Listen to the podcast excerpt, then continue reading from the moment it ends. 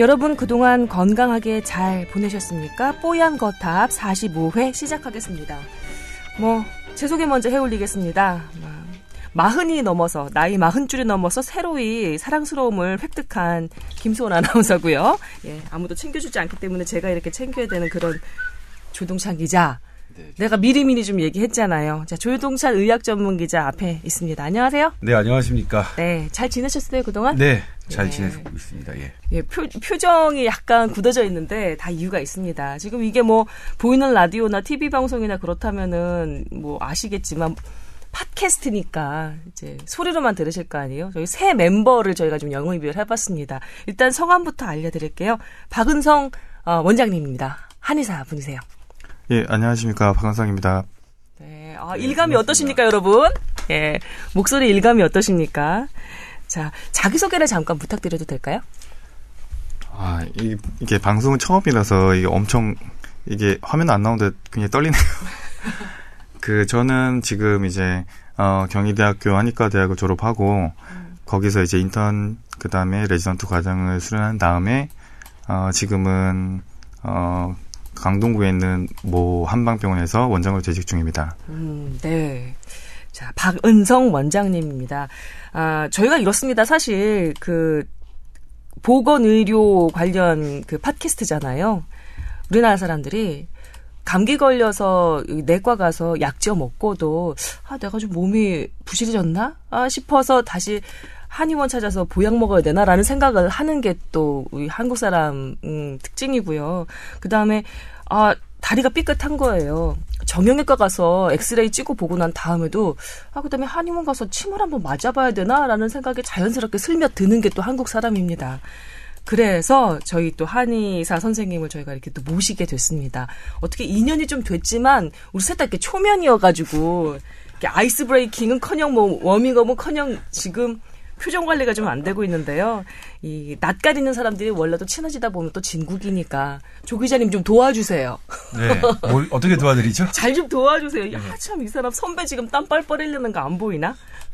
네, 땀은 안 보이는데요. 알았어. 아, 저.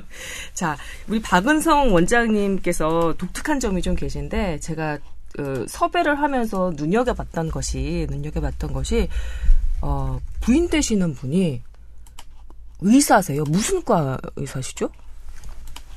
음, 저희 와이프는 지금 그 산부인과 레지던트 하고 있고요. 음. 에, 그리고 저는 이제 그 대학병원에서 그 한방이지만 소아과 전공하고 그래서 음. 어쨌든 이게 좀 남들이 보기에는 좀 특이한 조합이긴 하죠. 그러니까 양 한방의 부부 조합이더라고요. 그리고 더군다나 이제 제가 좀 그 관심이 갔던 게 그 책을 한 권 내셨는데 많이 파셨나요? 아 그러니까 많이 팔려야 되는데 제목이 뭐였죠? 이게 부모가 의사라도 아이는 아프다 이렇게 책이 저번 작년 11월 달에 나왔어요. 음. 그래서 뭐 내고 나서 사람들이 이제 뭐 옛날 친구들 연락도 많이 오고 그다음에 아는 사람들도 뭐 어떻게 냈냐 아, 축하한다 뭐 이런 얘기를 많이 듣긴 들었는데 이게 그 이제 거기가 출판사는 아니고 그 이제 광고 홍보하는 이제 보건 쪽에 광고 홍보하는 회사예요. 근데 음. 그 사장님이 아, 대표님이 어쨌든 저랑 좀 친분이 있으셔서 음. 이제 저를 좀 알고 있다가 아, 이게 좀 재밌겠다. 왜냐면 우리나라에는 한방하고 양방하고 너무 이게 평행선을 달리고 이렇게 환자들이 보기에 사람들이 보기에 뭐 이게 맞을지 저게 맞을지 여기 얘기하면 이 얘기 틀리고 저 얘기하면 틀리고 너무 혼란스러운데 음. 너희는 어쨌든 부부니까 그리고 이제 산부인과고 소아과 전문했다고 하니까 뭐 애기 키우면서 하는 게 재밌지 않겠냐 뭐 이런 뜻으로 한번 써보라고 이제 기회를 주셔서 그러니까 마케팅 포인트를 네. 아시는 분이에요. 네, 그러니까 어. 그 제목도 부모가 의사라도 아이가 아프다라는 말을 그 제목을 잘 뽑았던 얘기 굉장히 많이 들었거든요. 솔직해요. 거기서, 저도 책 소식을 네. 듣고 이 우리 박 원장님을 섭외하게 된 거거든요. 그래서 이제 뭐 책을 쓰기는 쓰자고 시작을 했는데 책을 써본 적이 처음이니까 음. 너무 이게 힘들더라고요. 이게. 부부 공동 그 저술입니까? 네. 어. 왜냐하면 같이 이제 어떻게 생각하는지가 들어가야지 이제 산, 이렇게 독자들이 좀 재밌을 것 같다 뭐 이런 이제 포인트로 했는데 거의 뭐 한 1년 반, 2년 정도 걸렸어요. 그러니까 처음에 시작은 했는데 이게 중간에 그만둘 수가 없으니까 이게 계속 계속 뭐 이렇게 밀리고 밀리고 이렇게 하다가 근데 결국 완성된 게 인상 깊은 게 이분이 다둥이 아빠십니다. 그 책을 낼 때까지만 해도 애가 셋이었대요. 자제분이 셋이었대요. 근데 지금 녹음 들어가기 전에 살짝 여쭤봤는데 그 사이 하나가 더 생긴 거예요. 어우, 예, 애국자시네요. 그러게요. 아 그러니까요. 그래가지고 제, 제목이 새 아이의 뭐 육아기 이랬는데 지금은 그내 사이에 아이의 태어나가지고 그래서 다음 증편을 하면 이제 내 아이의 육아기를 바꾸자고 뭐 이렇게. 자제분들 그럼 성비 구성은 어떻게 되십니까? 그러니까 1사가 딸이고 2, 3이 아들 이렇게. 딸 둘, 아들 둘. 네 이제 남이 보고. 어, 그럼 이 투런 홈런인 거예요? 그래서 지금 뭐 음. 지금 넷째는 지금 저번 주에 태어나서 산후조리원에 지금 지금 누워 있는 엄마랑 아니. 지금 누워 있는 상태입니다. 아, 그러시구나. 그럼 나머지 애 셋은 지금 누가 저기 그래서 지금 돌봐주고 온, 계신 온 가족이 총 동원돼 가지고 뭐 양쪽 집 부모님들이 요리 뛰고 저리 뛰고 지금 열심히 고생을 하고 계시는 상황입니다. 와, 능, 능력자시다. 자, 뽀얀 거탑 저희가 이런 프로입니다, 여러분. 뭐 그래서 보통은 제가 지금 보통 보건 아니면 애기들 이 잡지 뭐 이런 거 계속 싣고 있거든요. 네. 근데 이제 이렇게 건강 상담은 사실 처음이라 가지고 이게 뭐 잘할 수 있을지 엄청 지금 좀뭐 어떻게 걱정이 아이, 되고 겸양의. 말씀이실 거고요. 우리 조 기자님 뭐 궁금한 거 없으십니까? 우리 후보조사하는 그런 타임인 것 같은데요. 네, 별로 없습니다. 아, 왜? 아니, 이 조동찬 의학 전문 기자가 이전에 황희진 교수님이라고 제가 말씀 좀 전에 네. 드렸잖아요. 그 전 멤버가 있었어요. 그분하고도 눈을 맞추기 시작하는데 한 석 달이 걸리더라고요. 그렇게 낯을 가린다? 남자만. 그죠? 네. 아 특히 두 분이서 지금 이렇게 좀 너무 돌아앉지 마세요. 좀 이렇게. 아니 이렇게 그 보면, 별로 보통 이게 보면서 하는 건가 아니면 요거 보고 하는 건가요? 이렇게 아, 어떻게 하는지. 주, 로 이제 저를 통해서 이렇게 아, 소통을 예, 많이 예. 하시더라고요. 근데 어 그래서 가면서 보자. 누가 더 연배가 높으시죠? 아니 저는 아마 좀 어리신가요? 예, 어. 제가 제일 어리지 않을까 싶은데요. 몇 년생이신데요? 저는 82년생. 아이고. 이게, 이게 되는 건가요? 아이, 뭐 어떻습니까? 82년생이니까. 진짜 능력자시네. 어우, 저랑 세살 차이나 나네요, 무려. 이 사람아. 조기자, 이 사람아. 음. 여러분. 내가 여러분 형이네, 세살 형이네. 아, 그러면 이제 좀 편안하게 생각하고 조 기자님, 예, 좀 잘 이렇게 좀 토닥토닥 해가면서 저희 뽀얀거탑 한번 좀. 응? 네, 네. 음, 자, 가시죠. 알겠습니다. 자, 뽀얀거탑 new 멤버 새로운 게스트와 함께 여러분의 건강 상담 해드리도록 하겠습니다. 어, 어때요? 좀 슬슬 좀 이제 그 관심이 동하시죠? 한 양방 어, 합진. 더군다나 이제 부부지간에 그 핫 이슈들 있으면 좀그 뭐랄까요 부딪히지 않을까요? 부부지간에도? 아니 그러니까 그래서 아 마 책을 이제 쓴 건데 음. 왜냐면 그 저는 뭐 제가 배운 뭐 안에서는 이게 옳다고 생각하는 거고 이제 와이프는 이제 의학을 배운 입장에서는 이게 옳다고 생각하니까 이 너무 생각 자체가 틀리거든요. 그래서 특히 그 아이에 대해서는 자기가 제일 소중하다고 느끼는 거니까 음. 이 자기 생각대로 해야 맞는 거예요. 그래서 항상 이거 가지고 예민하다. 항상 싸우고 항상 다투고 이게 나중에 되면 애기 건강이 뒷전이에요. 그러니까 우리 둘이 싸우는 거예요. 이게 부부- 다중 돼? 싸움을 하고 뭐 이래가지고 아. 이제 그런 게 많죠. 예, 그걸 지금- 그대로 옮겨서 저희 뽀얀거탑에서 조동찬 의학기자에서 상대해 주시면 되겠습니다. 예, 저희는 네, 관전하는 그런 재미가 또 있겠네요. 알겠습니다. 자, 조 기자님 어떻게 생각하시는지. 아, 제가 좀 살살해야겠다. 아, 네. 지난번에 네네. 그 한의사 현대 의료기기 때문에 음. 저희가 이제 한의사 분을 모시고 이제 네, 한번 그때 들어봤습니다. 했는데 어, 사전 사실은 하셨어요. 예. 살살 해 저희가 아무도 안 나오시겠다고 해서 어렵게 섭외가 돼서 모셨는데도 살살 해드린다고 했는데 나중에 이제 들어보니까 음. 좀 그쪽에서 셌다. 어. 예. 근데 이를테면 그 방송을 들은 의사들은 음. 엄청나게 불만을 토로했어요. 음. 이를테면 어 그렇죠. 왜 여기서 그렇죠. 뭐 문제가 되는 부분들 이미 입증된 부분들을 왜 그렇게 살살했냐 그런데 근데 그 한의사 선생님을 소개해 주겠던 제 친구 한의사는 음. 어 너무 그렇게 세게 하면 어떡하냐 오히려 그랬었죠. 어, 그런 방송 있었어요. 예. 녹음 후에 그 원장님께서 좀 서운해 하셨다고 하던가요? 아니 그렇게 말씀하셨는데 안 하셨는데 음. 그 듣잖아요 듣는 분들이 네네네. 그러니까 한의사 분들 뭐 가까우신 분들 몇 분 들으셨겠죠. 근데 음. 그러면 되게 좀 셌던. 것 같다. 아무래도 팔이 안으로 굽을 테니까. 네. 근데 사실 우리 조동찬 의학 전문 기자가 처음에 뽀얀 거탑이라고 저희 팟캐스트 이름을 짓는데 그 뭐랄까 영감을 주었달까 그런 존재예요. 왜냐하면 이분이 아, 그 믿어지실지는 잘 모르겠지만 보도국에서 그그 F4 정도 되시는 아. 그 미모를 자랑하시는 분입니다. 그런데 그거 아니 그런 그랬던 적이 없고요. 그랬어, 그랬어, 그랬, 그랬는데 가시죠. 지금 현우한테 밀렸지만, 근데 이분이 이제 데스크한테 쪼이고, 그다음에 기, 기자 정신 발휘하느라고 의료계에서 여기저기 이해관계 조정하느라고 짜증 나고 이러다 보니까 얼굴이 오늘은 상태가 괜찮은 것 같은데. 네, 뭐 괜찮습니다. 많이 내려놔서. 어, 그래서 많이 좀 고, 마음고생을 하시는 분입니다. 최근에는 제가 오늘 아침에 제일 먼저 드는 생각은 나는 가- 과연 기자로서 정의로운가? 그렇지 않다는 점이죠. 그러니까 어, 어, 그렇게 겸손하면 안 어울려. 아니요. 뭐. 어쨌든 내 몸에도 똥이 덕지덕지덕지 묻었는데 내 몸에 묻었다고 해서 똥은 똥이 아닌 건 아니잖아요. 그래서 그렇다고 내 몸에 똥이 묻었다고 해서 항상 나는 어떠한 얘기도 할 수 없느냐?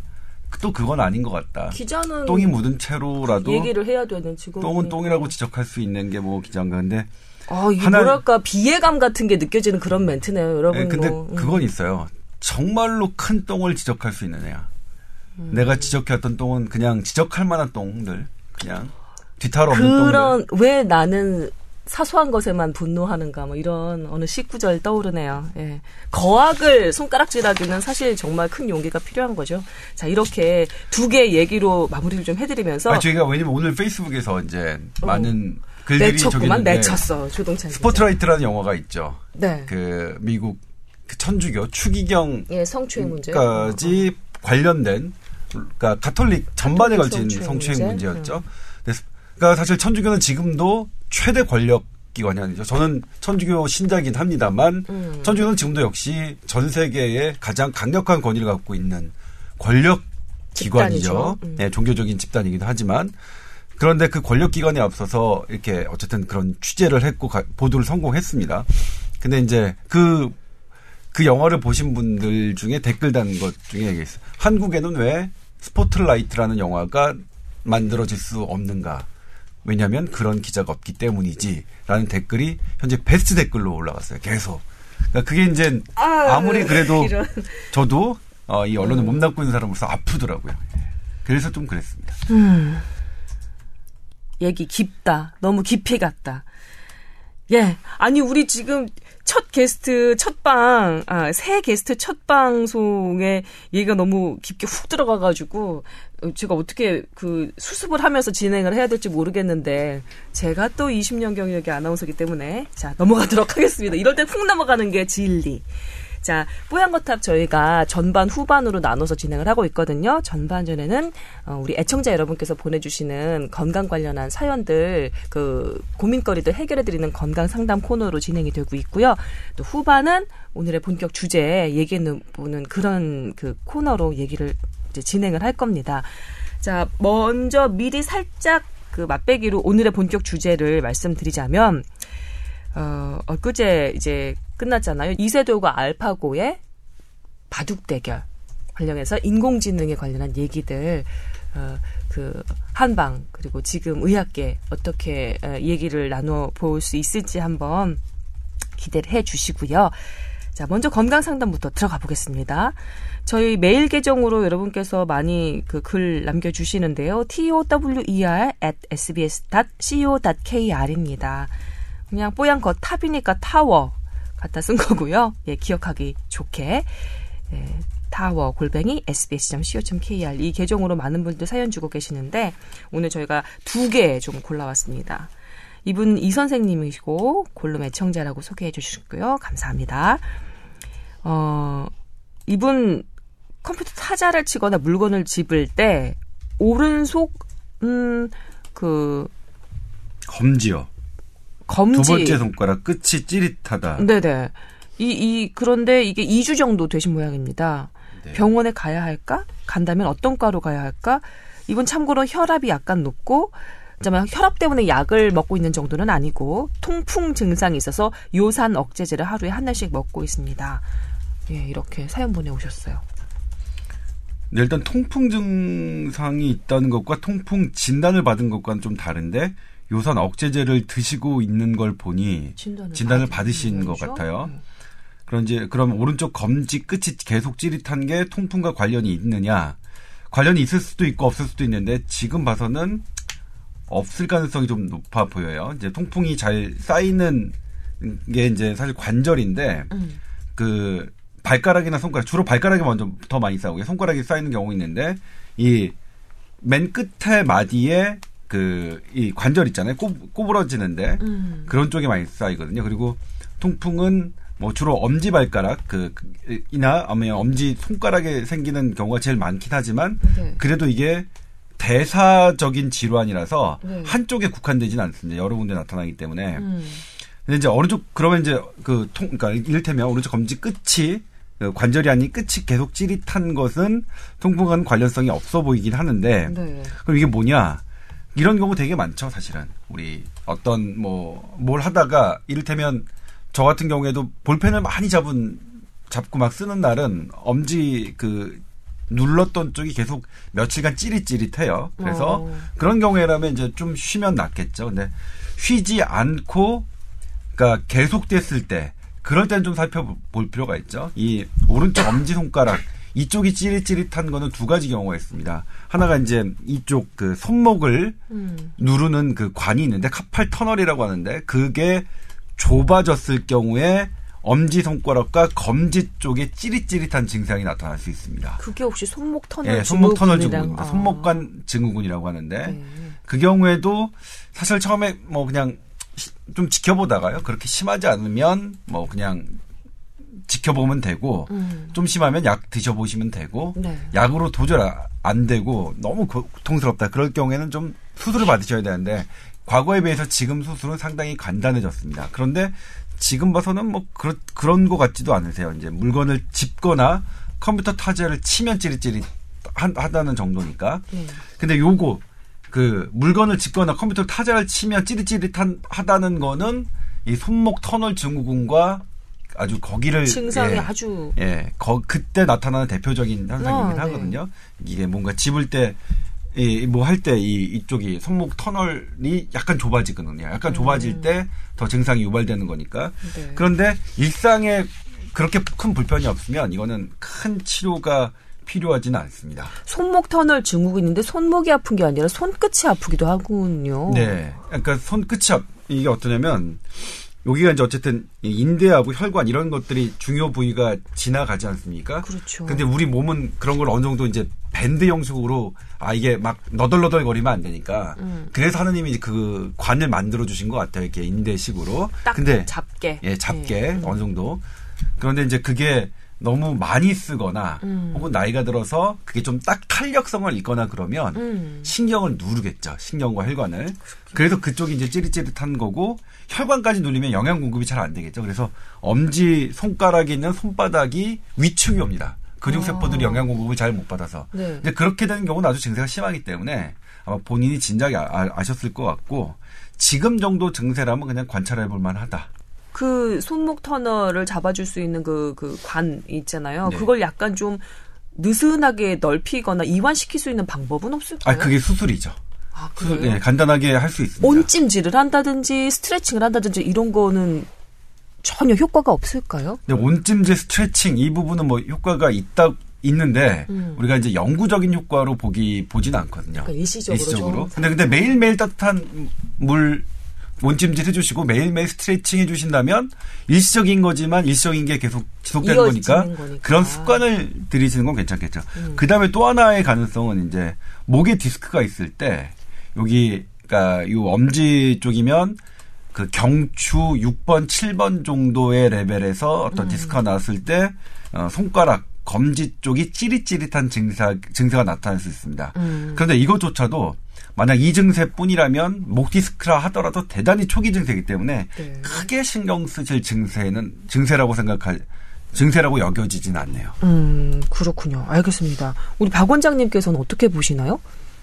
아 근데 너무 얘기를 다 잘해주셔서 제가 또 아. 덧붙일 말이 잘 없는데 저도 똑같이 생각했거든요. 이게 첫 번째는 이제 손목 터널 증후군 아니겠냐. 왜냐면 통풍은 뭐 좀 아픈 위주가 많으니까 통풍보다는 아마 이제 그 손목 증후군이나 아니면은 이제 목, 목 때문에 생기는 것 같다. 생각했는데 제가 근무하는 데가 이제 한 방으로 하는 데지만 지금은 이제 디스크나 요런 그 보는 관절 보는 병원이라서 네. 실제로 이제 저리거나 이런 사람들이 굉장히 많이 오긴 오거든요. 예. 그런데 보면은 이제 제가 감별하는 것 중에 뭐 이미 말씀 잘 해주셨지만 실제로 진짜 그냥 이렇게 움직일 때 움직일 때나 아니면 자기 뭐 직업이 예를 들면 타자를 많이 친다던가 음. 아니면 요리를 많이 한다던가 음. 아니면 이렇게 자주 쓰는 사람이 여기만 좀 이제 저리거나 그러면은 방금 말씀하신 것처럼 이렇게 손목 안에서 눌려가지고 이제 그런 거라고 그냥 말씀을 드리고 음. 뭐 치료도 특별히 뭐 좀 더 지켜보거나 아니면 덜 쓰는 수밖에는 잘 없죠. 덜 쓰는 수밖에 잘 없고 음.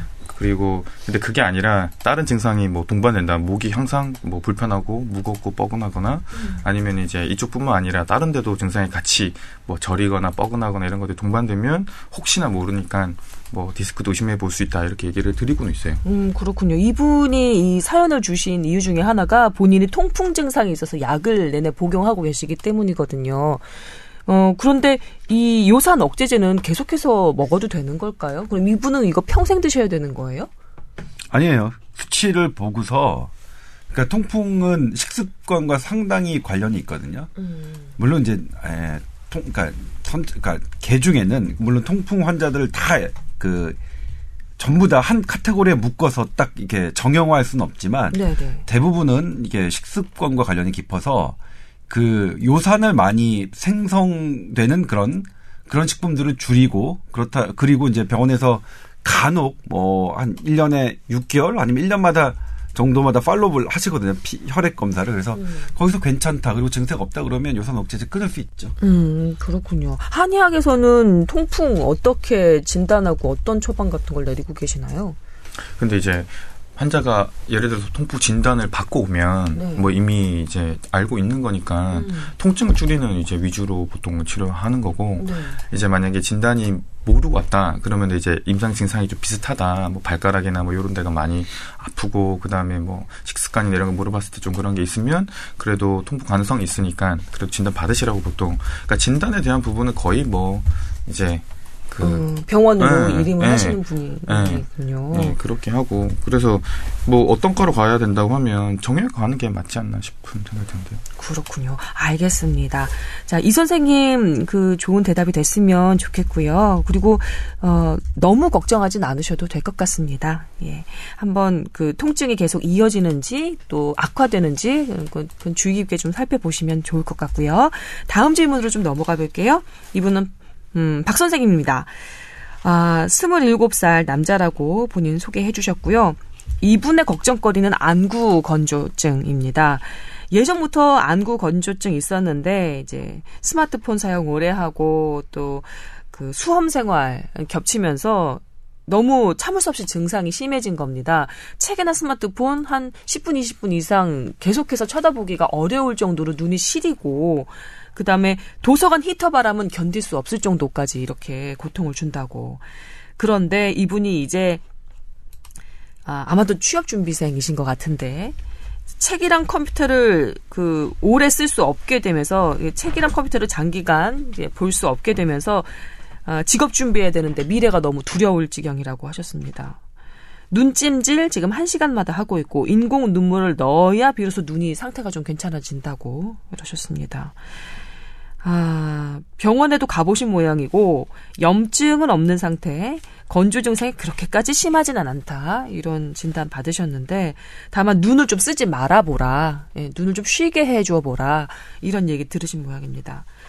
이렇게 심해진 게 한 1년 반 되신 모양이에요. 꽤 장기간 괴로우셨던 건데 이게 호전이 될지 어, 궁금하다고 하셨습니다. 이분 책을 보지 않거나 컴퓨터를 보지 않는 게 지금 불가능한 상황인 것 같고 어떠세요, 박 원장님? 그 제가 볼 때는 이게 우리가 단순하게 뭐 어디 증상이 있다 별로 안심하다 하면 사실은 그게 병원에 굳이 가야 되냐 그냥 일상생활로 이렇게 관리를 하거나 가장 간단하게 뭐 쉬거나 이런 게 답인 것 같은데 네네. 이게 지금 제가 그냥 보면은 이 사람은 거의 일상생활에 좀 불가능할 정도로 불편함을 겪고 있는 것 같거든요. 네.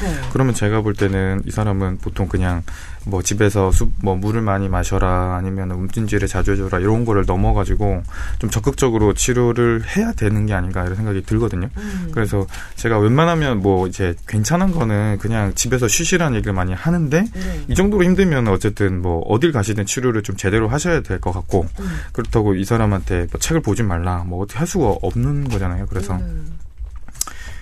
이 정도 단계면은 어쨌든 병원을 뭐 안과를 가시든 저는 이제 한의원이니까 한의 한방을 치료를 받아보시든 어쨌든 이걸 좀 신경 써서 하셔야 될 것 같다는 생각이 들고 네.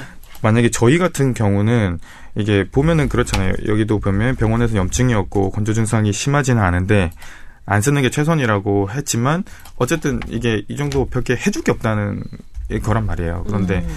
그렇게 되면 제 생각에는 어쨌든 한의원 같은 데는 이제 대체적으로 이제 쓰는 치료지만 뭐 눈에 침을 놓는다던가 아니면 주변에 어쨌든 뭐 순환을 좀 식중시켜는 뭐 지압을 좀 해준다던가 이렇게 다른 방법을 그래도 한번 찾아보는 게 어쨌든 뭐 질문이요. 이게 어그 음, 몸이 힘들고 스트레스를 많이 받으면 그 본인의 몸 중에 가장 취약한 부분으로 병증이 나타난다고 저는 짐작을 하고 있거든요. 이분 같은 경우 이제 눈이 좀 약하셨던 모양이고 그래서 이렇게 수험 생활이나 뭐 이런 여러 가지 스트레스 같은 게 눈으로 좀 이제 발병을 이제 일으킨 것 같은데 눈 건강 이 좋아지는 어떤 뭐 식생활이라든지 아니면은 무슨 뭐랄까요 음, 뭐 생활 태도라든지 그런 거는 없을까요? 아니 근데 이게 한방은 어쨌든 뭐 좀 특이하지만 모든 증상을 갖다가 어 요렇게 정신이나 아니면 장부나 이런 걸 다 배속시켜 놨어요. 그래서 눈이 안 좋다 그러면은 이제 뭐 한의사는 당연하게 생각하는 제일 먼저 생각하는 간이에요. 간 간이 안 좋아지면 눈에서 나타난다고 이 생각을 많이 배웠고 그렇게 생각을 하고 실제로 그런 경우도 좀 보는데 네.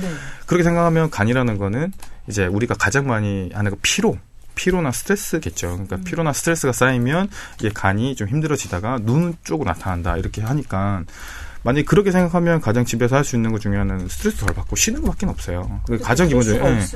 그러니까 보통은 제가 예를 들어서 이게 간단했다. 그냥 안구 건조증 정도라면 음. 뭐 이제 좀 이렇게 좀 많이 쉬는 거 필요하고 간단하게 집에서 할 수 있는 거는 우리가 간이 안 좋을 때는 주로 쓰는 건 어렸을 때 많이 먹는 결명자 같은 거 많이 먹고 음. 그다음에 이제 국화 있어요. 국화. 국화를 식용으로 나온 거 중에 그 감국이라고 해서 한방에서는 그걸 약재로 쓰거든요. 그러니까 네. 감국 같은 거를 이제 달아서 이제 아니 차처럼 좀 마신다던가 음. 고, 그렇게 제가 좀 했을 텐데 음. 이거는 이 사람 같은 경우는 이걸로는 좀 어렵지 않을까 싶어요. 그래서 치료를 어쨌든 간에 이제 의료기관이나 이런 데서 좀 더좀 제대로 좀 받으면서 생활 관리는 같이 해야 되는 게 아닌가 그런 생각이 박 원장님 여기 이 박 선생님이 그 글 주신 박 선생님이 비문증과 눈부심 현상도 심하다고 하셨거든요. 비문증이라는 거는 이제 날파리 날아다니는 것 같이 이제 시야에 뭔가 거물거물한 것이 이제 보이는 증상일 텐데 이것은 한의학에서 어떻게 처리를 하십니까? 그러니까 증상은 여러 가지 나타날 수 있는데 비문증이 있거나 안구 건조증이 있거나 눈부심이 있다고 다 따로따로 보진 않아요. 그냥 왜 눈이 어쨌든 순환이나 눈으로 가는 혈류 공급이 좀 떨어지고 이것도 좀 부족하니까 이런 증상들이 나타난다고 보기 때문에 거의 눈을 어쨌든 주변에 뭐 고- 공급을 촉진시킨다던가 아니 눈을 좀 편안하게 할 수 있는 그렇게 좀 치료를 하는데 그게 눈 주위에 자극을 주는 뭐 침을 좀 놓는다던가. 그것도 역시. 예, 그렇게 그러니까 그냥 별로 안 심하면 그냥 저 생각에는 뭐 병원에 가시거나 그런 것보다는 집에서 좀 자주 쉬고 그다음 찜질 해주고 이렇게 하는 게 충분히 가능할 것 같은데 이 이분은 어쨌든 일상생활 자체가 거의 지금 좀 너무 불편함을 겪는 상태니까 좀 치료를 이제 주기적으로 좀 받아서 어느 정도 해야 되지 않나 생각이 들고. 근데 저희가 보면은 치료를 해도 그 생활 속에서 관리가 안 되면 또또 다시 돌아와요. 그래서 분명히 치료는 하되 아까 말씀드린 것처럼 좀 이제 뭐 좀 쉬는 거 그런 것도 분명히 눈을 좀 피로를 풀게 자기 자기가 관리하는 것도 주기적으로 신경을 써야 될 것 같아요. 와, 눈찜질을 지금 한 시간마다 하신다는데 이거보다 어떻게 더 관리를 할 수 있을까 참 걱정이긴 합니다. 근데 여기 보면 그 자기가 원인을 알고 있잖아요. 취침전과 등하굣길의 과도한 스마트폰 사용이라고 일단은 얘기를 했, 했는 걸 보면 어쨌든 뭐 이렇게 뭐 움직이는 데서 이런 거는 하면 안 되겠다, 그죠? 예. 그렇죠. 자기가 알고 있는 뭐 움직이는 데서 계속 그걸 이제 집중해서 본다던가 아니면은 뭐 자기 전에 어두운 데서 지금은 안 하시겠지 설마 이거 하면서 증상이 심각해졌다고 하시니까 지금 설마 이거를 계속해서 등간격길에 과도하게 스마트폰 사용하고 이러지는 않으시겠지. 일단 안구 건조증에 대해서 말씀드리겠습니다. 안구 건조증은 그러니까 눈물이 음. 마르는 거예요. 왜 마르냐? 깜빡이는 시간이 줄어서 그렇습니다. 일단 우리가 이제 아무것도 책을 보거나 어떤 스마트폰을 들여다보지 않는 일상생활에서는 우리가 1분에 한 40번 정도로 깜빡인다면 음. 그걸 들여다보고 있을 때는 한 절반 이하로 된다. 16번 정도만 깜빡여요. 그러니까 이를 우리 눈싸움하면 눈이 시리잖아요. 그것과 같은 원리입니다. 그래서 어떻게 공부를 하거나 스마트폰을 많이 보는 것은 생활이 된다면 안구가 건조한 걸 피할 수는 없어요. 음. 근데 여기서 이제 우리가 모든 기사에서 스마트폰, 스마트폰 보면 안구 건조해진다 그렇잖아요. 제가 대한 안과학회 그 국회 토론에서 진짜 정말로 안과 교수님들께 질문했습니다. 스마트폰이 책보다 더 안구 건조증을 일으킨다는 근거가 있습니까? 그랬더니 없습니다. 아직은 없습니다. 아, 근데 아직은 책을 보는 없습니다. 것과 음. 스마트폰을 뭐- 보는 것과 무언가를 보는 행위는 눈을 덜 깜빡이기 때문에 어쩔 수 없이 그 눈을 건조하게 합니다. 음. 그러니까 이제 내가 공부를 대단히 많이 한다, 어쩔 수 없이 해야 된다 그러면 넣어주는 수밖에 없어요. 인공 예, 눈액을 음. 인공 눈물, 눈물을 넣어주는 수밖에 없고요. 그다음에 비문증은 눈의 구조 중에서 유리체라고 하는 부분이 있습니다. 네. 거기에 이제 뭐 어떤 문제가 생겼을 때 흐릿흐릿하게 보이는 거예요. 그러니까 그 곡선이 찌글찌글하게 보이고 아니면 날파리가 날, 날아가는 것 같은 것처럼 보이는데 비문증은 아직 치료 방법이 없습니다. 음. 예, 더 그, 비문증이 있다고 해서 더 나빠지거나 시력이 나빠지거나 그런 것도 아니고 네. 그렇다고 치료한다고 해서 비문증이 사라지거나 그런 그러지도 않고요. 근데 그 증상이 너무나 성가시거든요. 특히나 네. 이제 그 제 친구가 작가인데 계속 글을 쓰고 그 컴퓨터 화면을 봐야 되는데 옆에서 계속 날파리가 날아다니는 것 같은 그런 증상 때문에 아주 신경이 쓰인다고 하더라고요. 특히 예민한 작업을 할 때 더 방해를 받는다고 합니다. 네. 아무튼 그래요. 에이, 그다음에 이제 이런. 눈부심 같은 경우에는 눈부심은 이제 왜 일어나느냐? 우리가 이제 어두운 곳에 있다가 밝은 곳 탁 가면 눈부시잖아요. 네. 그죠? 시각, 내가 원래 평소에 감당하고 있던 시각 세포가 그, 여, 그 본인의 감당할 수 있는 빛보다 더 넘치는 게 나왔을 때 우리가 눈부심이 음. 현상이 일어나거든요. 그런데 평상시에 왜 눈부심이 일어나느냐? 그럼 내 시각 세포가 평상시 빛도 과도하게 느낀다는 거거든요. 그러니까 이건 질병일 수도 있고 컨디션일 때일 수도 있는데 음. 뭐 눈부심 누구나 겪으니까요. 안 겪는 사람은 없거든요.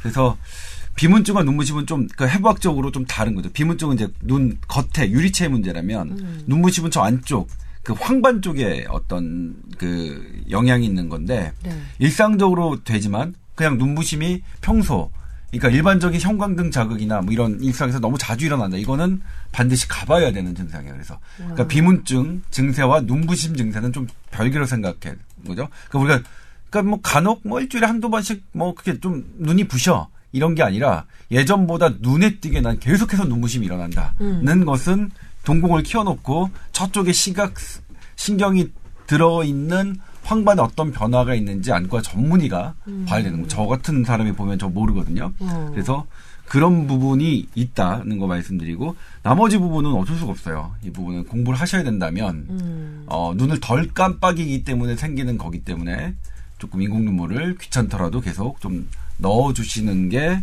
뭐, 뭐, 일단 입시를 준비하실 때는 한 방법이 아닐까. 그렇게 생각입니다. 그리고 이제 앞- 앞서 소개했던 통풍 때문에 좀 드릴 말씀이 있는데. 네네. 보니까 통풍은 약을 드시는 분들 중에 그 류마티스성 관절염과 그 한 카테고리에 들어가서 그러니까 만성적으로 이제 이게 음. 세- 그 통풍이 되는 경우가 있거든요. 이런 분들은 요산 억제제 함부로 본인이 끊으시면 안 될것 같아요. 어, 어, 네, 그래서 어떤 카테고리인지는 모르겠지만 보니까 통풍이 네 가지 카테고리로 나눠져 있더라고요. 근데 음. 그 중에 류마티스 질환과 관련된 통풍의 카테고리에 계신 분이면 그냥 그 끊으시면 안 되겠죠. 왜냐면 그렇게 끊으시면 관절의 변형이 와요. 한 20년 정도 지나면. 음, 네. 그래서 예방적으로 계속 드셔야 되는 거더라고요. 그런 분들은. 그러니까 음. 어 요산 억제제 어 본인이 스스로 중단하시지는 않았으면 좋겠다는 말씀 추가로 드리겠습니다. 남자분인데도 관절 변형이 오는 경우도 있나요? 류마티즘 때문에? 보, 통 여성이 많지만 예, 남성도 있어요. 저는 뭐 제가 보낸 보내드린 뉴스 중에서 남성 환자도 꽤 있거든요. 예. 알겠습니다. 혹시 뭐 박 원장님 첨가하실 사항 있으세요? 음, 그러시구나. 알겠습니다. 오늘 이 두 분의 그 건강 상담을 해 드렸는데요. 아이고, 그, 우리 그, 눈부심이랑 그 안구 건조증 때문에 고민하시는 우리 박 선생님 같은 경우는 기본적으로 눈이 약간 건강이 다른 분들보다 좀 떨어지시는 분인 것 같긴 해요. 눈부심, 비문증, 안구 건조증, 피로도 많이 느끼시는 것 같고요. 이분은 평생 눈 관리에 좀 신경을 쓰셔야 될 것 같네요. 아유, 속상합니다. 음, 저도 눈이라면 정말 자신 있었는데 하, 나이가 들어서 최근에 이제 아침에 일어나면 일단 초점 맞추는데 시간이 좀 걸려요. 그리고 눈이 다- 대단히 건조해져서 네. 이게 보통 불편한 게 아니더라고요. 눈이 저기 한 게. 저도 눈이 제 그 컨디션을 찾기까지 한 몇 분이 걸리고 그 눈물이 줄줄 나더라고요. 아침에 일어나면. 어, 전 눈물조차 안 나요. 되게 건조한데. 그래서 간이 좋아야 된대잖아요. 술을 좀 줄이셔야겠는데요? 술, 술은 그건 안 많이- 돼. 그건 절대 안 돼. 근데 이를테면 말, 말씀드리자면 이제 말- 그러니까 한의학 쪽에 한의학을 제가 이제 뭐 어떻게 언급할 수 있는 건 아니지만 마주보시면서 말씀하셔도 돼요. 그러니까 이제 피로가 간이다라는 거는 제가 이제 네. 음. 이를테면 대웅제약에서 만든 우루사가 피로는 간 때문이야 간 때문이야라고 그랬습니다. 근데 제가 이제 대웅제약의 우루사가 판매된 2년 정도 후에 정말로 제가 만성 피로가 있으니까 음. 정말 만성 피로가 간 때문인가를 그 찾아봤어요 궁금해서. 네. 그랬더니 이제 결과가 아니었습니다. 그래서 제가 보도를 했죠. 그리고 차두리를 등장시켜서 피로는 간 때문이야, 간 때문이야, 간 때문이야 10초간 썼습니다. 그러니까 일, 우리 8시 뉴스 시간이 초당 100만 원이니까 저는 그 차두리 선수에게 1000만 원을 쓴 거죠, 저희 회사는. 예. 음. 그리고 그 다음 제 멘트가 그렇지 않습니다. 해서 어쨌든 제가 보도를 했는데 예, 저도 본 기억이 납니다. 그 보도 후 보, 보름 만에 방송통신위원회에서 각 방송사에 그 해당 광고를 중지해라 하는 명령이 이렇게 공문이 왔습니다. 어우, 막 어깨가 하늘 높은 줄 모르고 시스샀겠는데요? 네, 뭐조 뭐. 기자? 그 다음에 어쨌든 거기서 이제 바꿨죠 대형제약에서 간덕분이야 간덕분이야 어. 어, 이런 식으로 바꿨고 간 기능 장애에 의한 필요에는 우루사 이렇게 그 앞에 그 한그 네. 단어를 집어넣더라고요. 보람이지 뭐 이럴 때 의료 전문 기자 보람이죠. 뭐. 그때는 재밌었는데 지금은 이제 그런 것도 그렇게 재밌지는 않더라고요. 아 왜 그래 지치지 마 아, 지치지 마세요. 뭐 어차피 다 필요하면 다 우루사 드시는 것 같고 뭐, 뭐, 뭐 좋은 약인 것 같기도 하고 뭐 네. 잘 모르겠어요. 감기약이랑 우르사랑 같이 먹어도 되나요? 몰라요. 왜냐면 근데 주변에 그런 사람들이 있어. 안 될 건 없을 것 같은데. 어. 그러니까 우루사를 되게 좋아하시는 선생님들이 있어요. 그러니까 의사 선생님들 중에 특히 서울대 병원 트레이닝을 어떤 특정 과를 트레이닝 받으신 분들은 우루사를 되게 좋아하시는 분들이 있는데 어 그렇지 않은 분들도 있어요. 그래서 근데 우루사가 뭐 약간 그렇게 이제 많은 분들이 뭐 좋아 좋아하시고 만약 그걸 먹어서 난 좋아졌다라고 한다면 제가 이제 할 말은 없는데 하지만 이를테면 마- 말씀드렸지만 만성 피로 우리가 대부분의 많은 사람들이 피로한데 피로가 간 기능 이상 때문이라는 현대의학적 근거는 아직 없고 그렇기 때문에 그 기능을 약간 좋아 좋게 한다고 해서 그런데 이제 간 기능을 좋게 하는 게 과연 간 수치를 떨어뜨리는 게 간 기능을 좋게 하는 거냐 하는 것도 debate가 있어요. 그러니까 이를테면 우리를 건강하게 하는 게 과연 뭐 나의 흰머리를 검게 하는 것 그렇게 하는 처치 나의 피부를 좋게 하는 게 과연 나의 건강을 증진시키는 것이냐 하는 것도 되게 어려운 문제거든요. 맞아요. 예, 그게 한 지표는 될 예. 수 있지만 그렇죠. 그 거꾸로 역은 성립하지 않을 예. 수가 있거든요. 그러니까 간이 손상된 지표로는 하나의 활용이 될 수 있는데 음. 그 수치를 떨어뜨리는 게 과연 뭐 맞느냐 하는 부분이 있어요. 이를테면 예전에 그런 것도 있었어요. 간 수치가 높으면 레갈론 리비탈이라는 약이 있는데 그 약을 쓰면 간 수치가 떨어져요. 음. 그래서 이 간이 손상된 걸 간세포가 파괴되는 걸 막는다라는 게 있었는데 그게 역으로 된 논문도 있습니다. 이게 시- 실제로 그 우리가 간 수치를 떨어뜨리는 약, 간세포를 보호해서 떨어뜨리는 약이 음. 실제로 간세포를 보호하는 게 아니라 그러면 간 수치 간 수치를 얘가 우리 혈액 그 검사하는 수치에 수치 기계에 덜 바인딩하게 덜 결합하게 해서 수치만 떨어뜨리는 검사 결과 수치만 떨어뜨리는 역할을 할지도 모른다라는 실제 간 건강에 도움이 된다기보다는 수치만 떨어뜨리는 약인 는. 의문이 제기된 연구 음, 결과들도 있었으니까. 음, 근데 음. 그 다수의 연구에서 그렇진 않더라. 실제로 그러니까 그 결과만 나 그 좋게 하는 게 아니라 약간 세포 보호 효과도 있다 그래서 지금도 쓰고 있어요. 쓰고 이를테면 있어요. 그래서 하나의 수치를 낮추고 높이는 게 사실 어떤 전체를 의 기능을 향상시켰다라고 얘기하기는 상당히 조금 그렇죠. 아직은 그런, 예, 섣부른 거죠. 예, 섣부른 부- 음. 부분들이 있는 거죠. 그렇군요. 우리 박 원장님 첨가하실 내용 있으십니까? 그냥 막 치고 들어오셔도 돼요. 아니 근데 이제 한, 한의학은 이게 뭐 이제 서양의학 같은 그냥 의학이라고 하면 reference 참 중요하니까 논문이나 아니면 어떤 자료나 이런 것들에 이제 근거해서 말씀을 이제 이제 하셔야 되는 것 같고 이제 한의학은 보통 이제 우리가 배웠던 경전이나 아니면 그게 뭐 그렇기 때문에 공격을 많이 받아요. 이게 옛날 걸 아직까지도 이렇게 쓰느냐 뭐 이렇게 얘기를 하는데 그것과 그것에 의한 이제 환자들의 반응, 환자이 낫느냐 안 낫느냐 가지고 저희가 이제 그거를 이제 체감적으로 체득을 많이 하는 거죠. 근데 그러니까 보면 간에 간이 이 주제는 아니지만 간은 어쨌든 저희가 이제 경전에서 배울 때는 저희는 방사상으로 얘기 주제가 뻗어나갈 수 네. 있기 때문에 상관없습니다. 네, 그 예. 파극지본이라고 해서 피로를 어쨌든 이걸 견뎌내는 기관이라는 어쨌든 그 문구가 있어요. 그러니까 네. 이제 그리고 그렇게 생각을 하고 환자들한테 치료할 때 환자가 눈이 침침하다던가 음. 아니면 어, 어깨가 항상 뻐근하다던가 음. 아니면 내가 피로가 많이 쌓여서 아침에 일어나기 힘들다던가 이렇게 하면 이게 간과 관련된 증상이라고 우리 남편의 증상인데.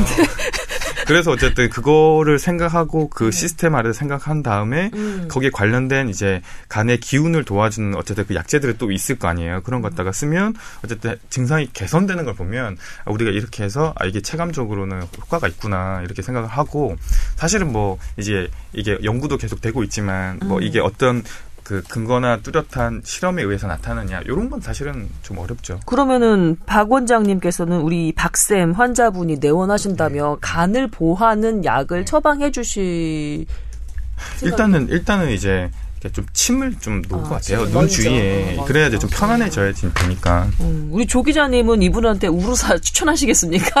아, 아, 농담입니다. 아니에요. 농담입니다. 예, 여러분 농담이에요. 그, 예. 그, 그 특정 대학교의 특정과 트레이닝이 아니라서요. 저희, 저희가 나온. 그 뭐 트레이닝 그 담당 그 선생님께서 우루사에 아주 특효를 많이 보셨나 보다. 네, 뭐 그런 것뭐 같습니다. 약간 그런 개인적인 경험이 있는 것, 녹아 들어가 있는 그런 네. 그런 의심이 드네요. 자, 저희는 그 대웅제약과 전혀 관련이 없는 그런 방송입니다. 이제 저희가 지금 우루사 얘기를 몇 번이나 모르겠어요. 네. 저는 심지어 공격했던 기자예요. 몇 박스 안 주든가요? 전혀. 예. 아니 그러면은 본인이 술을 그렇게 많이 드시는데 우리 조 기자께서는 어떻게 간 건강을 챙기십니까? 우리 이게 간 특집 같아. 일단. 최근에 술을 상당히 많이 줄였고요. 네. 줄였고. 그 다음에 뭐, 그냥 잠을 많이 자는 쪽으로 휴일에. 음, 그 다음에 휴일에. 예, 그리고 운동, 지금 어쨌든 간에 짜투리 운동 많이 하려고 하고 있고. 그렇습니다. 그렇군요. 아.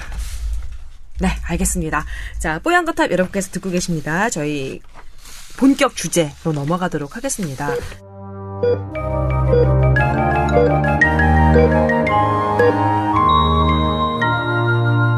자, 알파고와 이세돌의 대국. 정말 이런 이슈도 이런 이슈가 없었어요. 두 분 보셨나요? SBS에서도 중계 여러 번 했는데. 저 틈틈이 보긴 보긴 봤습니다. 뭐 다 봤죠. 다 봤는데. 음. 다만 이제 이 알파고 때문에 인공지능의 문제가 나왔고 인공지능이 구글도 얘기했지만 의료 분야에 막 상당히 적용되고 있을 것이다. 이- 저- 그래서 이제 저는 알파고 총도 맞았어요. 그리고 알파 고와 관련돼서 뉴스를 세 꼭지나 했습니다. 저도. 이게 총을 맞는다는 게 이 바닥 약간의 은어 같은 건데 지시가 떨어져서 관련한 그 리포트를 만들어 와야 하는 그런 저총 맞는다고 기자님이 그 합니다. 방송하시는 거본것 같은데 의학 관련해 가지고 음. 예. 네. 그래서 뭐 이- 인공지능이 나왔으니까 이제 하는 건데요. 사실 이제 어 놀랐죠. 다들 이를테면 이제 우리가 이제 다시 그 이 알파고와 이세돌 구단의 대국이 있기 전 일주일 전으로 돌아가 봅시다. 우리나라의 뇌과학자라고 알려진 카이스트의 김모 박사님, 뭐 정모, 정모 박사님, 박사님. 무슨 박사님 음, 음, 다 뭘, 뭐라고 말씀하셨냐면 알파고가 대단히 훌륭한 인공지능이다. 음. 하지만 이세돌이 5대 0이나 4대 1로 전적으로 이길 것이다라고 얘기했었죠. 그리고 네. 또 하나의 뭐 있었습니다. 한 변호사님이 음. 한 이모 변호사님은 알파고는 사기다. 하지만 이세돌의 5대 0 패할 것이다. 질 것이다라고 했는데 문제는 우리나라에서 언론에 소개, 그러니까 저는 그때 그게 되게 의아했어요. 알파고를, 그러니까 구글 입장에서 알파고를 찬양했던 분들은 이세돌의 승리를 예언했고, 음. 알파고가 사기라고 주장했던 부분은 그러려면 이제 이세돌이 이겨야 되잖아요. 근데 반대 주장하셨단 말입니다. 아무튼 저는 이 대국이 시작되기 전에 그게 되게 궁금했고요. 네.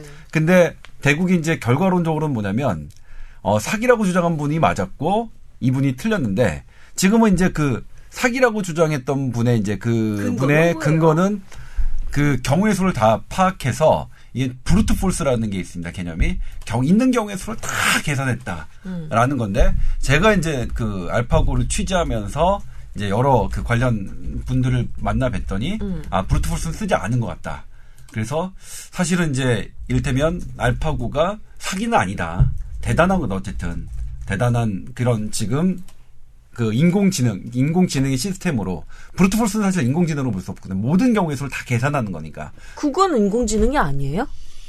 네, 근데 이거는 이제 조금 뭐 아, 얘기했지만 계산기의 영역과 네. 인공지능의 영역은 좀 다른 거다 이렇게 네, 다른 생각해요. 거죠. 음, 이를테면 이제 여기서 하는 건 제가 제일 궁금한 게 학습이라고 그랬단 말이에요. 맞아요. 학습. 네. 아, 이 알파고가 학습한다. 학습이 뭐죠? 이거 흔들리고 있어요. 그 빅데이터를 계속 쌓아서 그 어떤 문제 상황에서 가장 정확한 해결 방법, 그러니까 가장 확률이 높은 해결 방법을 도출해낼 수 있는 능력, 이거를 학습이라고 표현하지 않을까요?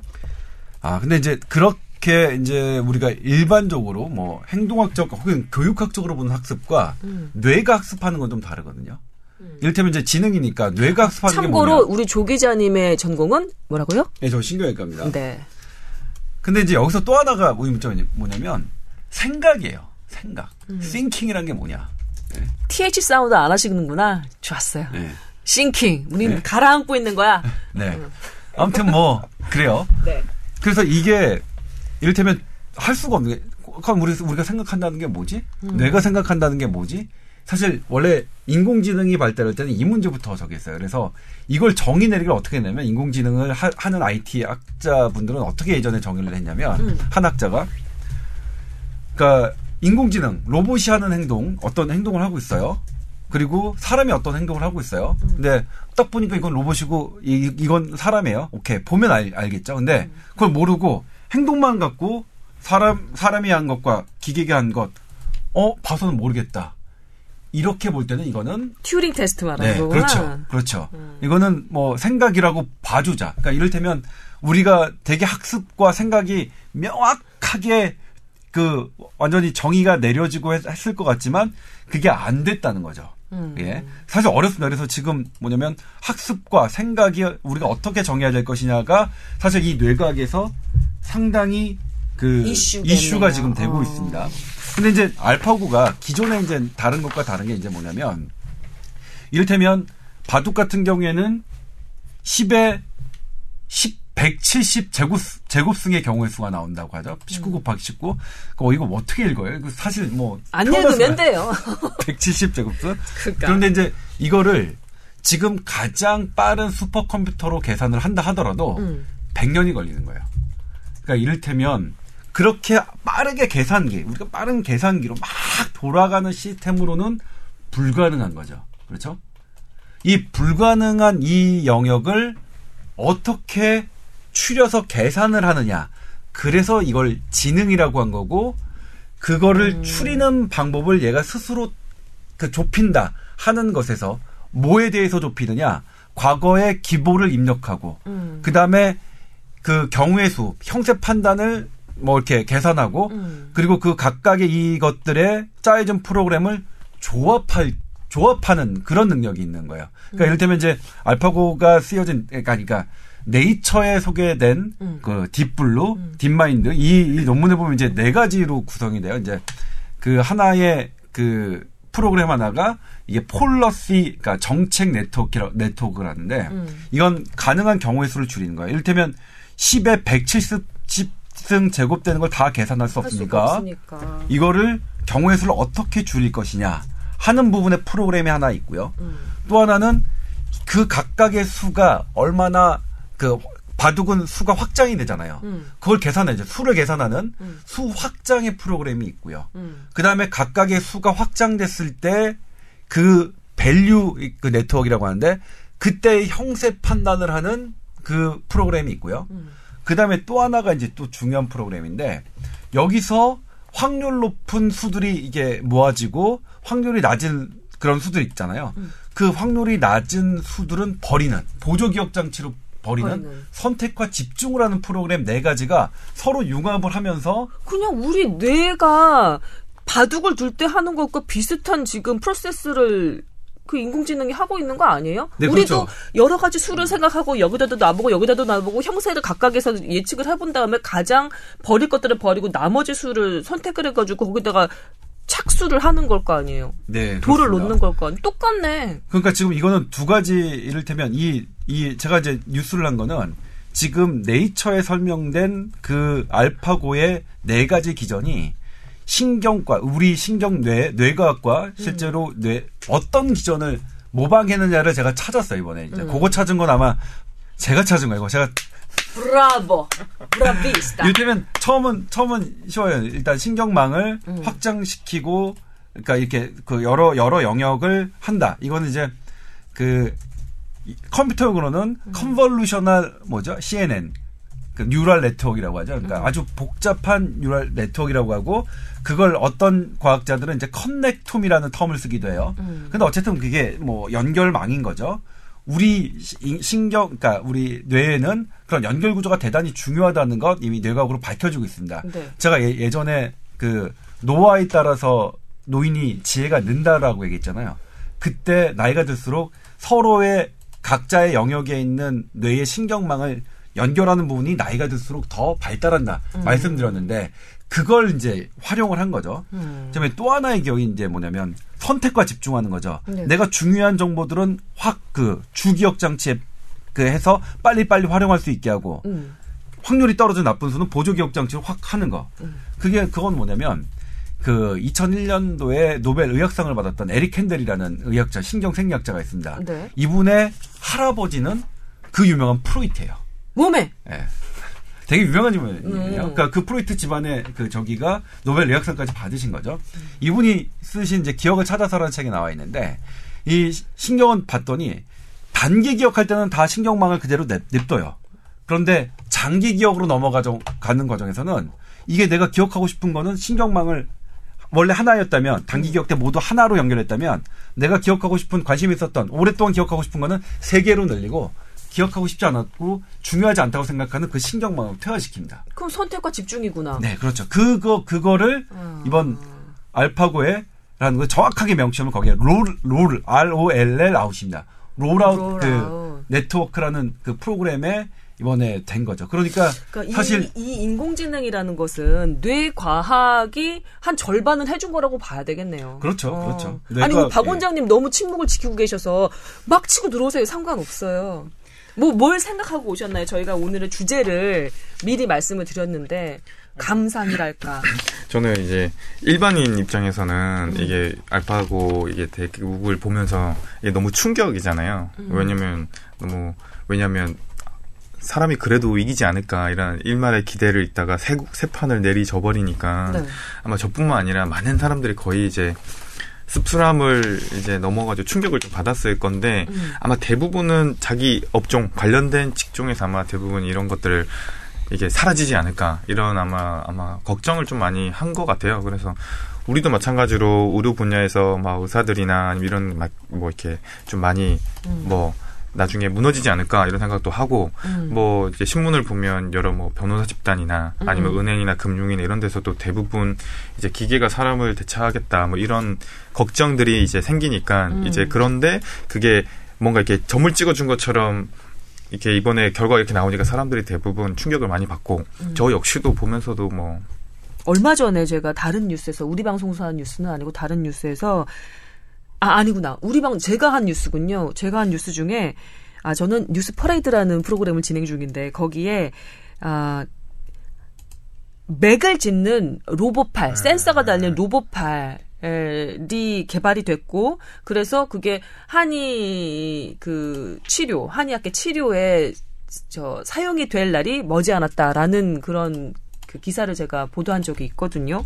근데 이거는 아주 근데 표면적인 그 거지만 봤는데 저도 봤거든요. 저는 근데 사실 뭐 저는 근데 그건 말이 안 된다고 생각하는 게 이를테면 인간에게서 체계화되지 않은 데이터가 입력되지 않은 상태에서는 그거는 사실 어렵거든요. 그러니까 이 일단은 이 데이터를 먼저 축적을 해야겠지. 네, 그렇겠죠. 그게 이제 만약 맥이 만약 한의사 선생님들께서 맥을 어떤 표준화시키고 그런 데이터가 확립돼. 그러니까 이를테면 간질환일 때 는 어떤 어떤 맥이 나오고 뭐할때 어떤 어떤 맥이 나오고 이런 것들이 만약 돼 있다면 저는 그거가 맞는데 일단 처음에 그게 기본이 되는 뿌리가 지금 안 돼 있는 상태여서 저는 그 뿌리를 지금 하게 되면은 그, 그 한의사 선생님들께서는 좀 위험해지시는 거 아닙니까? 왜냐면 근데 그게 그러니까 우리가 그 보면은 옛날에는 뭐 지금의 진단기기가 아무것도 없잖아요. 그래서 뭐 엑스레이드, 피검사도 아무것도 없으니까 옛날 사람들이 사람을 진단했던 거는 그 사람의 얼굴 색깔 보고 아니면 그 사람의 목소리 들어보고 아니면은 뭐 그러니까 문진, 뭐 시진, 뭐 이런 거 많이 하고 그 다음에 보는 거는 보통 뭐였냐면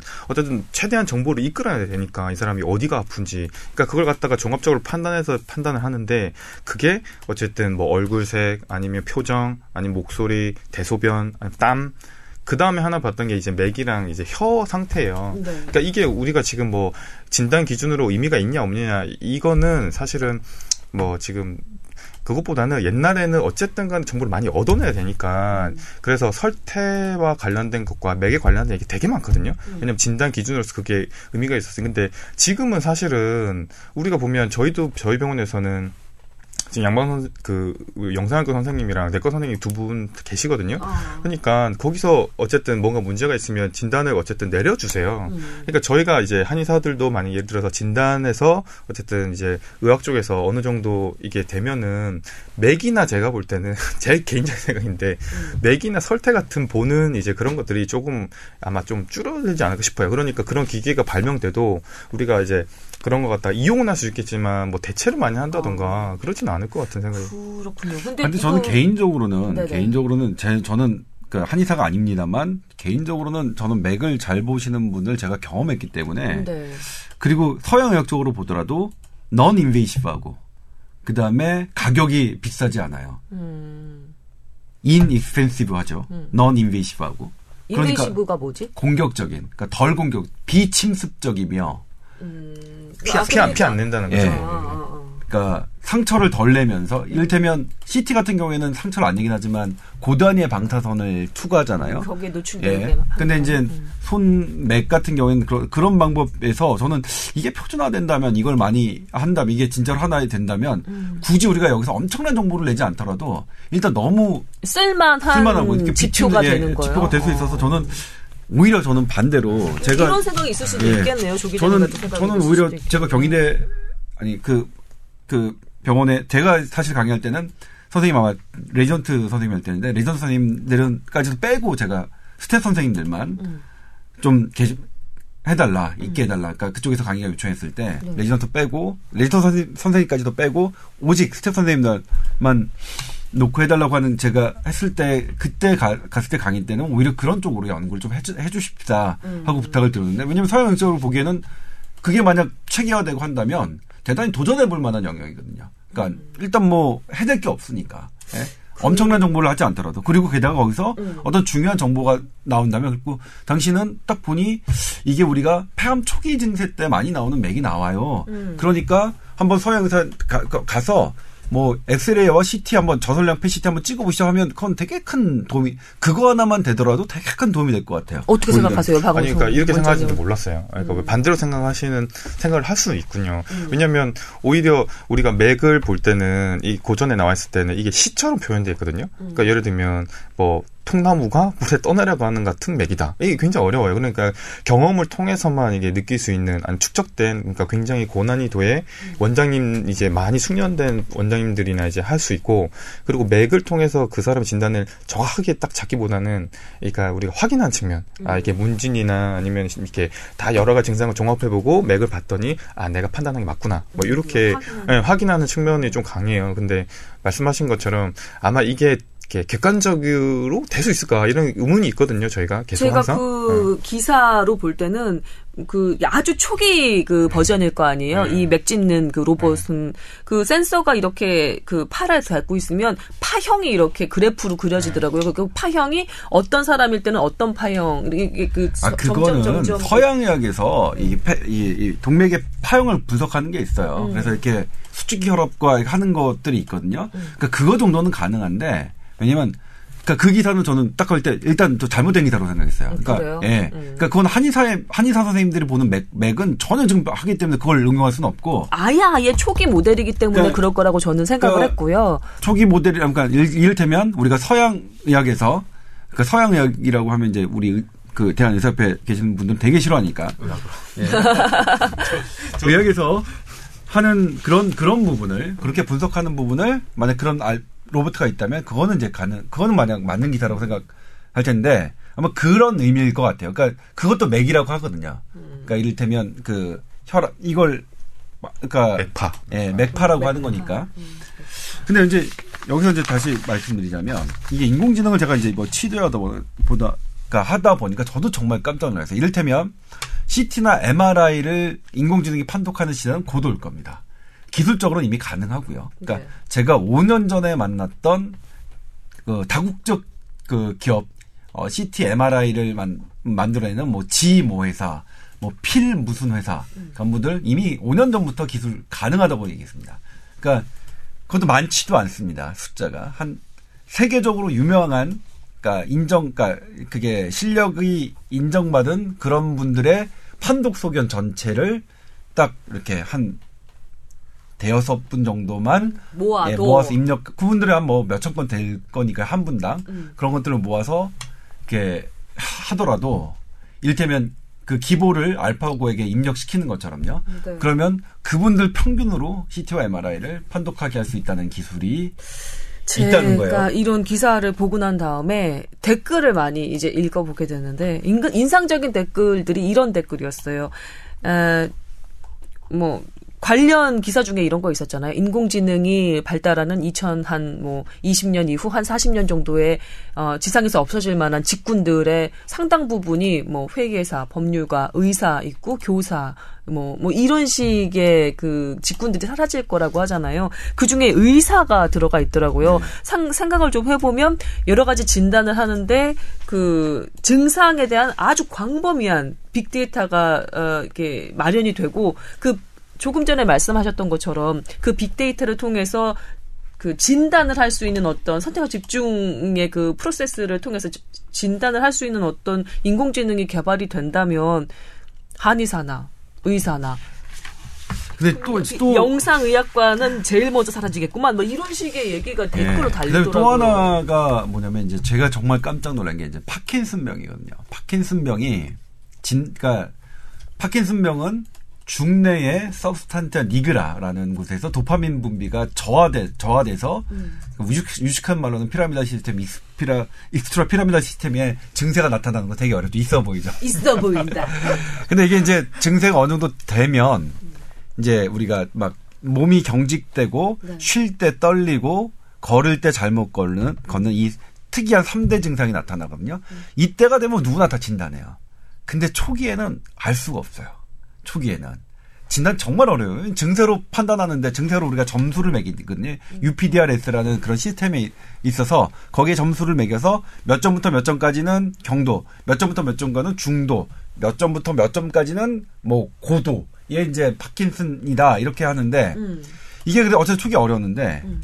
한 연구팀이 아 이게 이 도파민이 부족하면 몸에 떨림이 있잖아요. 네. 몸에 떨림. 떨림이 나타나는 게 우리 몸에서 극명하게 가장 전- 제일 먼저 나타나는 게 어딜까 생각한 거죠. 어디겠습니까? 목소리예요, 목소리.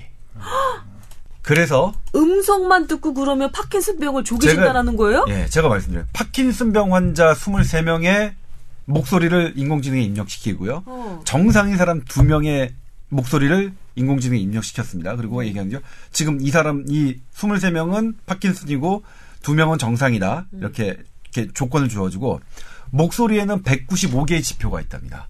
그래서 와. 그 195개의 지표를 계산해봐라 했더니 가지수가 몇 개냐면 838만 경우의 수가 넘어요. 사람이라면 불가능하죠. 그러니까 제가 어제 의대 강의 때 얘기했던 거지만 그렇다면 사람이라면 근초광 때부터 계산했어도 아마 다 계산 거예요. 근초광, 백제 근초광. 근데 컴퓨터는 그 인공지능은 이제 경우의 수를 좁히고 그러니까 이를테면 파킨슨병 환자에게 높게 나왔던 지표들을 우선순위로 두고요. 정상으로 나왔던 것들을 저쪽으로 뭐 해-. 하는 방법으로 파킨슨병을 초기에 진단하는데 꽤나 유용했다는 노- 연구 결과가 나왔어요. 아, 이거 그러니까 진단에 이를테면 우리가 근데 이거는 분명히 과학적인 원리는 들어도 의학적인 원리 떨림에 착안해서 했긴 했지만 와 진단의 패러다임이 상당히 바뀔 영역이 내가 생각했던 것보다 말, 많겠구나. 저는 많고 그리고 생각했던 것보다 훨씬 빨리 변화가 전 오겠구나. 이를테면 디지털로 나오는 모든 데이터는 인공지능이 더 앞설 거라고 생각해요. 그러니까 영상약 아니면 뇌파 어떻게 혈액 검사 이런 것들 다 어쨌든 그런 검사 결과를 바탕으로 의사들이 책을 보고서 처방을 하는 거 있잖아요. 그거는 이미 뭐 지금도 가능하거든요. 사실 분당 서울대병원에서 이 그러니까 두 번째로 만드는 전자 차트는 이 기능이 탑재되어 있습니다. 환자의 진단명과 이름과 성별과 오- 오진 나이와 확률을 획기적으로 그렇죠. 낮출 수 있는 그렇죠. 거예요. 그러면 이게 입력되면 의사들은 적당- 예. 뭐 하지? 그래서 막 그런 한의사 빨리 얘기해 아니, 보세요 그러니까. 지금. 네. 네, 계속 아니, 머리만 긁지 마시고 아니, 빨리 그게- 얘기해 보세요. 지금 시간도 얼마 안 남았는데. 그, 뭐, 그 진단하고 이런 거는 사실 진짜 많이 대체될 것 같아요. 그리고 간단한 뭐 만성 질환이나 이런 거는 방금 말씀하신 것처럼 그냥 그 사람의 병력 입력하고 뭐 이렇게 하면 가장 가장 뭐 적당한 처방이 뭔가 이렇게 나오는데 뭐 저도 이제 환자를 보면서 느끼는 거는 사람이라는 게 어쨌든 몸의 지표나 아니면 어떤 증상만 가지고 딱 거기 아프기보다는 이게 감정 아니면은 뭐 그 사람의 그 생활 환경 뭐 이게 이 모든 것이 종합적으로 이게 영향을 미친 미치고 실제로 뭐 한 한방에서 볼 때는 이제 화남, 분노, 두려움 이런 것들이 우리 몸에 영향을 미친다라고 많이 봐서 실제 저희가 이제 약을 쓰거나 치료할 때도 그런 걸 많이 좀 이렇게 조절을 하려고 애를 쓰거든요. 근데 그런 것까지는 어떻게 좀 못 잡지 않을까? 아, 그러면 지금 이 했어요. 얘기는 인공지능이 아무리 개발해도 어, 의사 파트보다 한의사 파트는 약간 뭐랄까 좀 저, 주- 아니, 주요 파트가 남아 있으니까 그 안전하다. 그- 그런 면은 동의해요. 아니 그런데 한의사는 사실 되게 작잖아요 분야가. 근데 이제 크게 의학으로 보면 의학도 마찬가지로 환자와 접점이 많은 과가 있을 거 아니에요. 예를 들면 네네. 정신과라던가 뭐 어쨌든 이렇게 환자랑 많이 이제 자- 마주치는 그런 그런 과에서는 사실은 좀 이게 좀 의- 로봇이 대체할 만하게 좀. 근데 시간이 제가. 어- 별로 없으니까 그러니까 제가 좀 마무리한다면 네. 그래도 좀 제가 저희 우리 의사들한테 희망을 줘야 되니까.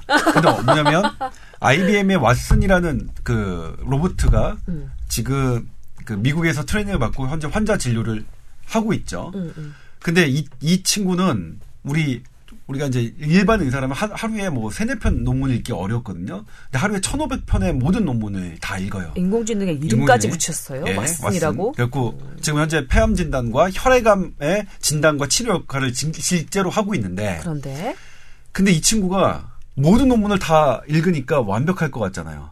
근데 아니에요. 왜냐면 아, 정말 이게 행운인 게 음. 인간이 내놓은 논문, 의학 논문 중에는 아주 나쁜 논문들이 많아요. 아 버그들이 있구만. 예, 그러니까 뭐냐면 아 그리고 서로 인간은 상충되는 결과가 있는 예, 논문들도 많을 테고. 예, 그리, 그리고 실제로 막 조작된 논문들도 상당히 많고요. 음. 이를테면 인간은 이건 조작된 논문이야. 이건 너무 너무 그림이 예쁘게 나왔네. 이건 아니야. 음. 아 이건 쓰레기야. 하면서 버리고 좋은 논문 두 번 읽거든요. 아 음. 이건 진짜 좋은 논문이. 이거는 내가 진료 활용해야 되는 게 인간은 있는데 아직 컴퓨터에는 그런 기능이 없는 거죠. 그래서 음. 얘가 헷갈리는 거예요. 너무 너무 많은 논문을 읽으니까 그러니까 뭐냐면 거기에 인풋시키는 데이터에 따라서 상당히 로봇 의사라도 quality가 달라져서 음. 사실 그 정보를 그러니까 제가 말씀드렸지만 인공지능은 주어진 정보가 어쨌든 간에 주어진 정보가 제로인 상태에서 그리고 주어진 조건을 어떻게 설립, 성립하냐에 따라 완전 달라지거든요. 이를테면 파킨슨도 목소리라는 거를 착안했기 때문에 그게 가능한 거지. 음. 아 떨림이 어디가 제일 극명할까?